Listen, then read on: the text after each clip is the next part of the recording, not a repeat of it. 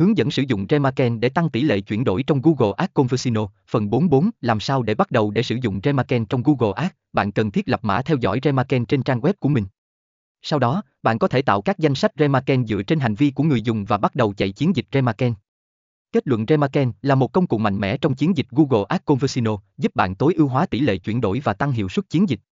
Nhớ luôn tùy chỉnh và tối ưu hóa chiến dịch Remarken của bạn để đảm bảo nó phù hợp với mục tiêu kinh doanh của bạn và mang lại kết quả ấn tượng.